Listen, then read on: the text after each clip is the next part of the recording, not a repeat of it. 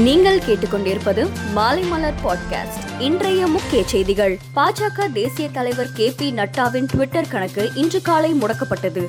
அதை சிறிது நேரத்திற்கு முடக்கி வைத்திருந்த ஹேக்கர்கள் அதில் ரஷ்யாவிற்கு துணை நிற்பும் பிட்காயின் நன்கொடை பெறப்படுகிறது என பதிவிட்டிருந்தனர். சிறிது நேரத்திற்கு பிறகு மீண்டும் அவரது ட்விட்டர் கணக்கு செயல்பட தொடங்கியது. உக்ரைனில் தவிக்கும் இந்தியர்கள் அருகிலுள்ள நாடுகளுக்கு அழைத்து வரப்பட்டு அங்கிருந்து இந்தியா வந்தடைகிறார்கள். அந்த வகையில் ஹங்கேரியில் இருந்து இருநூத்தி நாற்பது இந்தியர்களுடன் புறப்பட்ட மூன்றாவது விமானம் டெல்லி வந்தடைந்தது.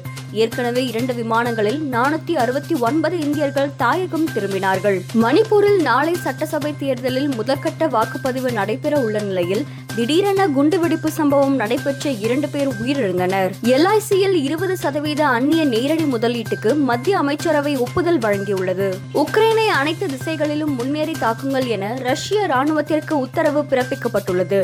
இதனால் ரஷ்யாவின் தாக்குதல் மேலும் துரிதப்படும் என எதிர்பார்க்கப்படுகிறது. ரஷ்யாவிற்கு எதிராக போரிட உக்ரைனுக்கு ஆயுதங்கள் வழங்குவோம் என ஜெர்மனி அறிவித்துள்ளது.